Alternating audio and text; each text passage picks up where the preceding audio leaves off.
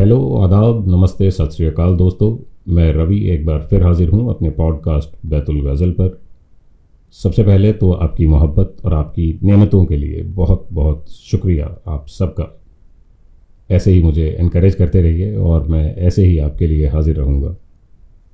आज फिराक गोरखपुरी साहब की गज़ल पढ़ने वाला हूँ। तो चलिए शुरू करता हूँ।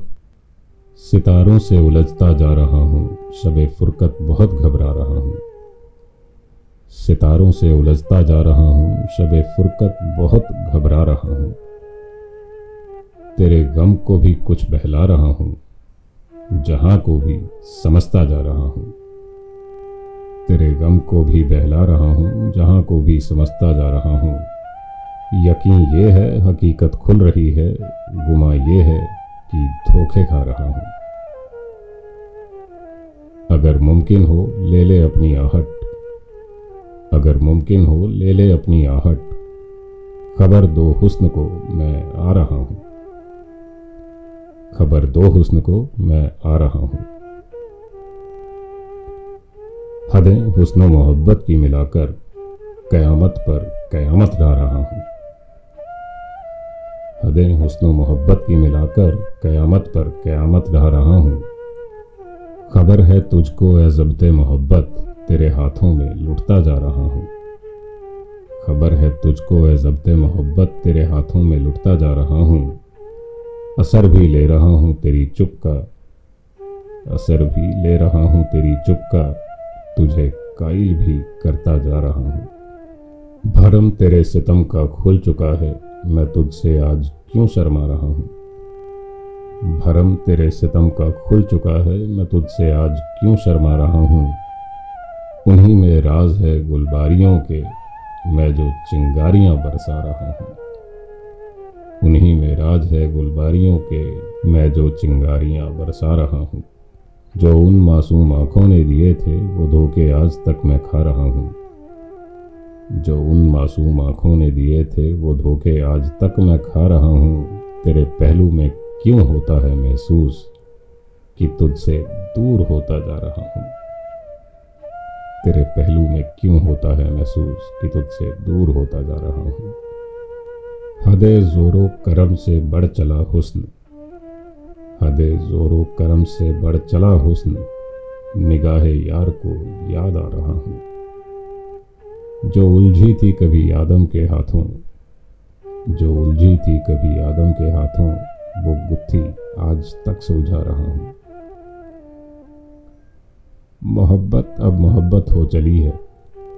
मोहब्बत अब मोहब्बत हो चली है। तुझे कुछ भूलता सा जा रहा हूँ। तुझे कुछ भूलता सा जा रहा हूँ। अजल भी जिनको सुनकर झूमती है, वो नगमे ज़िंदगी के गा रहा हूँ। ये सन्नाटा है मेरे पाँव की चाप। फिराक अपनी कुछ आहट पा रहा हूँ। फिराक अपनी कुछ आहट पा रहा हूँ। सितारों से उलझता जा रहा हूँ। शब फुरकत बहुत घबरा रहा हूँ। दोस्तों, ये एक खूबसूरत कलाम पेश खिदमत है मेरे एक लिसनर जतिन जुनून भाई का। चलिए, पढ़ता हूँ आपके लिए और जतिन भाई के लिए। एक मुलाकात मुरझाई सी बैठी थी किसी कोने में। मोहब्बत से उसने मुँह मोड़ लिया था। एक मुलाकात मुरझाई सी बैठी थी किसी कोने में, मोहब्बत से उसने मुँह मोड़ लिया था। गुलाब के फूल जैसा दिख रहा था, नूर उसका बस उसे किसी तूफ़ान ने तोड़ दिया था। कोई गीत गुनगुना रही थी मन ही मन में, उसने उसे भी अधूरा छोड़ दिया था। कोई गीत गुनगुना रही थी मन ही मन में, उसने उसे भी अधूरा छोड़ दिया था। उसकी आँखों के बारे में इतना ही कहूँगा, उसने एक नज़र देखा, मुझे रूह तक झंझोड़ दिया था। उसने एक नज़र देखा, मुझे रूह तक झंझोड़ दिया था। उसकी आँखों का काजल पानी सा बह रहा था। उसकी आँखों का काजल पानी सा बह रहा था। था कोई उसमें जो बिछड़कर उसमें रह रहा था। खामोश होकर वो अपनी सिस्कियाँ दबा रही थी, मगर उसका हाल उसकी पूरी दास्तां कह रहा था।